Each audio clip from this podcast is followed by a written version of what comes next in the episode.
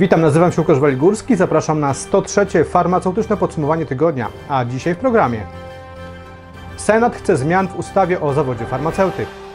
Posłowie chcą ułatwić farmaceutom powrót do pracy w aptece.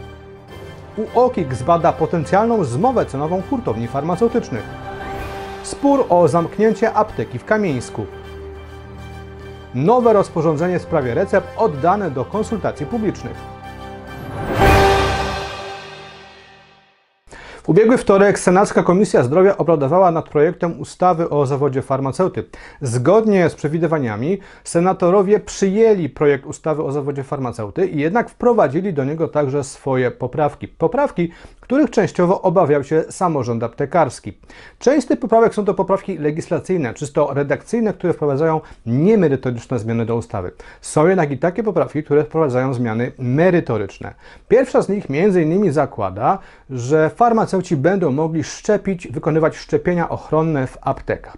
Kolejna poprawka wprowadziła obowiązkowe ubezpieczenie OC dla farmaceutów od błędów w sztuce, czyli od świadczenia opieki farmaceutycznej lub innych usług farmaceutycznych lub efektów zaniechania świadczenia tego typu usług. Senatorowie przyjęli także dwie poprawki, za którymi bardzo mocno w ostatnich tygodniach lobbowali przedsiębiorcy z rynku aptecznego, rynku farmaceutycznego, ale także właściciele sieci aptecznych. Są to poprawki, które w pewnym stopniu łagodzą sankcje za naruszanie niezależności lub samodzielności farmaceuty. Pierwsza z tych poprawek wprowadziła słowo uporczywie w opisie naruszenia niezależności farmaceuty, za które przedsiębiorca miałby tracić zezwolenie na prowadzenie apteki. Druga poprawka z kolei wprowadziła pewne złagodzenie mm, sankcji, jaką miało być unieruchomienie apteki, punktu aptecznego czy hurtowni na 3 miesiące, w przypadku gdyby właściciel e, takiego, takiej placówki mm, nie zapewniał kierownikowi jej, e, farmaceucie, mm, samodzielności w wykonywaniu jego zadań zawodowych. Dosyć zaskakującą poprawkę zgłosił z kolei senator Lewicy, który zaproponował, aby technik farmaceutyczny, farmaceuta nie mogli odmówić pacjentowi wydania produktu leczniczego lub wyrobu medycznego stosowanego w antykoncepcji. Na ten moment czekamy już na posiedzenie plenarne Senatu, które odbędzie się 25 listopada. W jego trakcie zostaną przegłosowane przez senatorów wszystkie te poprawki, które zostały przyjęte przez e, Komisję Zdrowia. Jeżeli któreś z nich uzyska poparcie Senatu, wtedy cała ustawa będzie musiała wrócić do Sejmu. E, tam poprawkami zajmie się Sejmowa Komisja Zdrowia i ponownie będą musiały one być przegłosowane przez Sejm.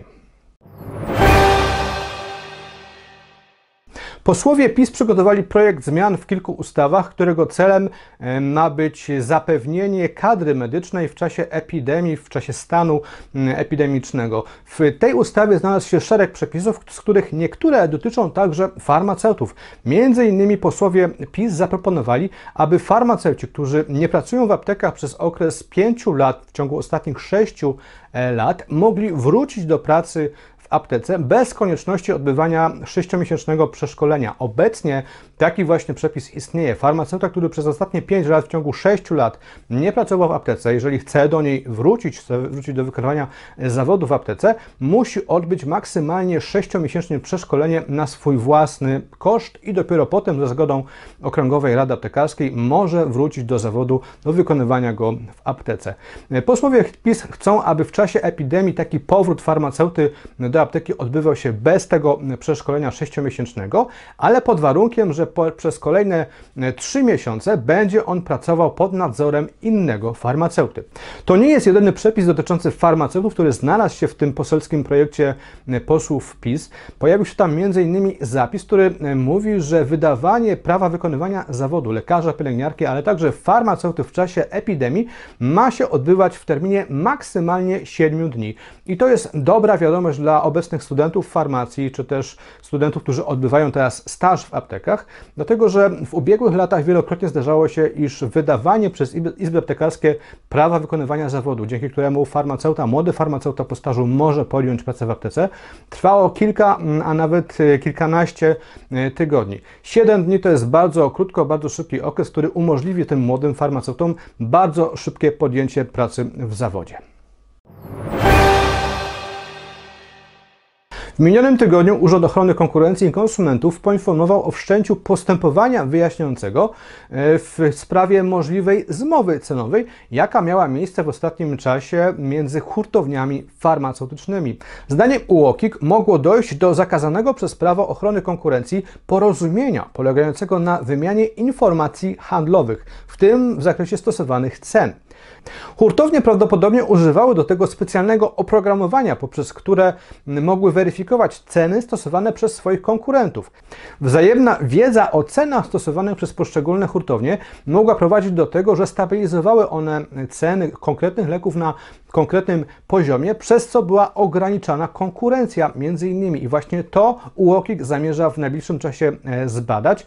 W tej sprawie między innymi doszło do przeszukań z udziałem policji, które zostały przeprowadzone w siedzibach trzech największych polskich hurtowni farmaceutycznych, ale także w firmach informatycznych takich jak Camsoft czy Soft4U.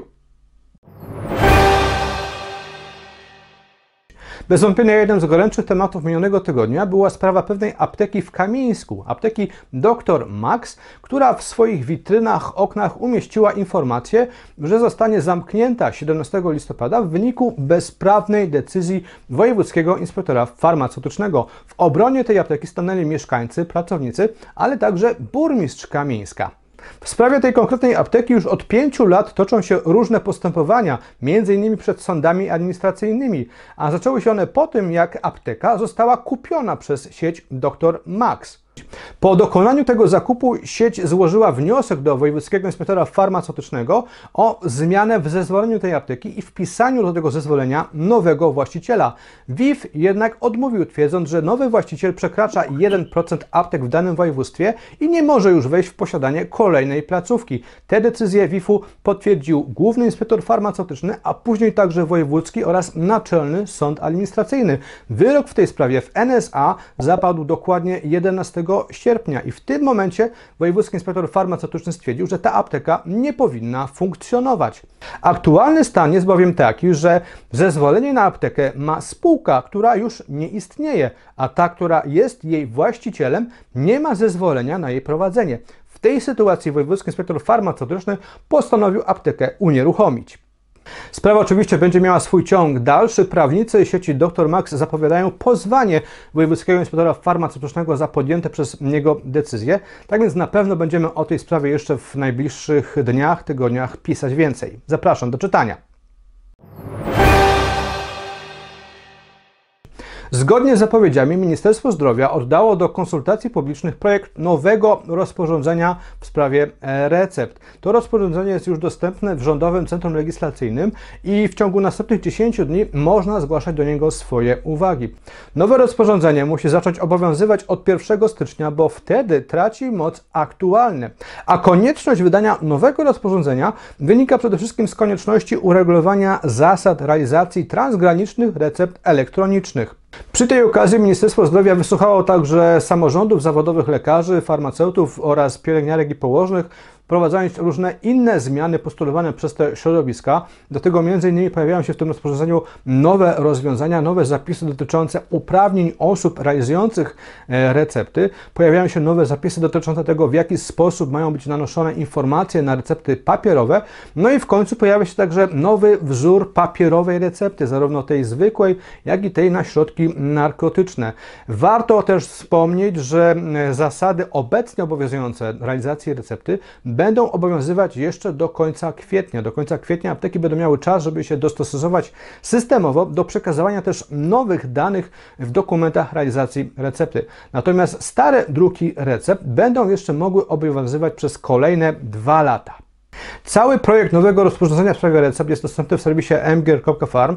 Zachęcam do zapoznania się z nim, do dzielenia się swoimi komentarzami pod tym artykułem, ale także do wysyłania swoich uwag w ramach konsultacji publicznych, które trwają jeszcze przez 10 dni, w których każdy może wyrazić swoją opinię na temat tego właśnie projektu. I to już wszystko w tym farmaceutycznym podsumowaniu tygodnia. Bardzo dziękuję za uwagę. Po więcej informacji o bieżących wydarzeniach z rynku aptecznego zapraszam na portal mgr.farm. Tam codziennie w pocie czoła przygotowujemy dla Was nowe doniesienia na temat tego, co jest ważne dla wszystkich polskich farmaceutów. Tradycyjnie zachęcam też do prenumeraty i lektury naszego dwumiesięcznika drukowanego mgr.farm, który jest największym w Polsce tego typu magazynem e, dla farmaceutów i za którego prenumeratę drukowaną można otrzymać nawet 12 punktów edukacyjnych. Bardzo dziękuję za uwagę i zapraszam na kolejne farmaceutyczne podsumowanie tygodnia już za tydzień.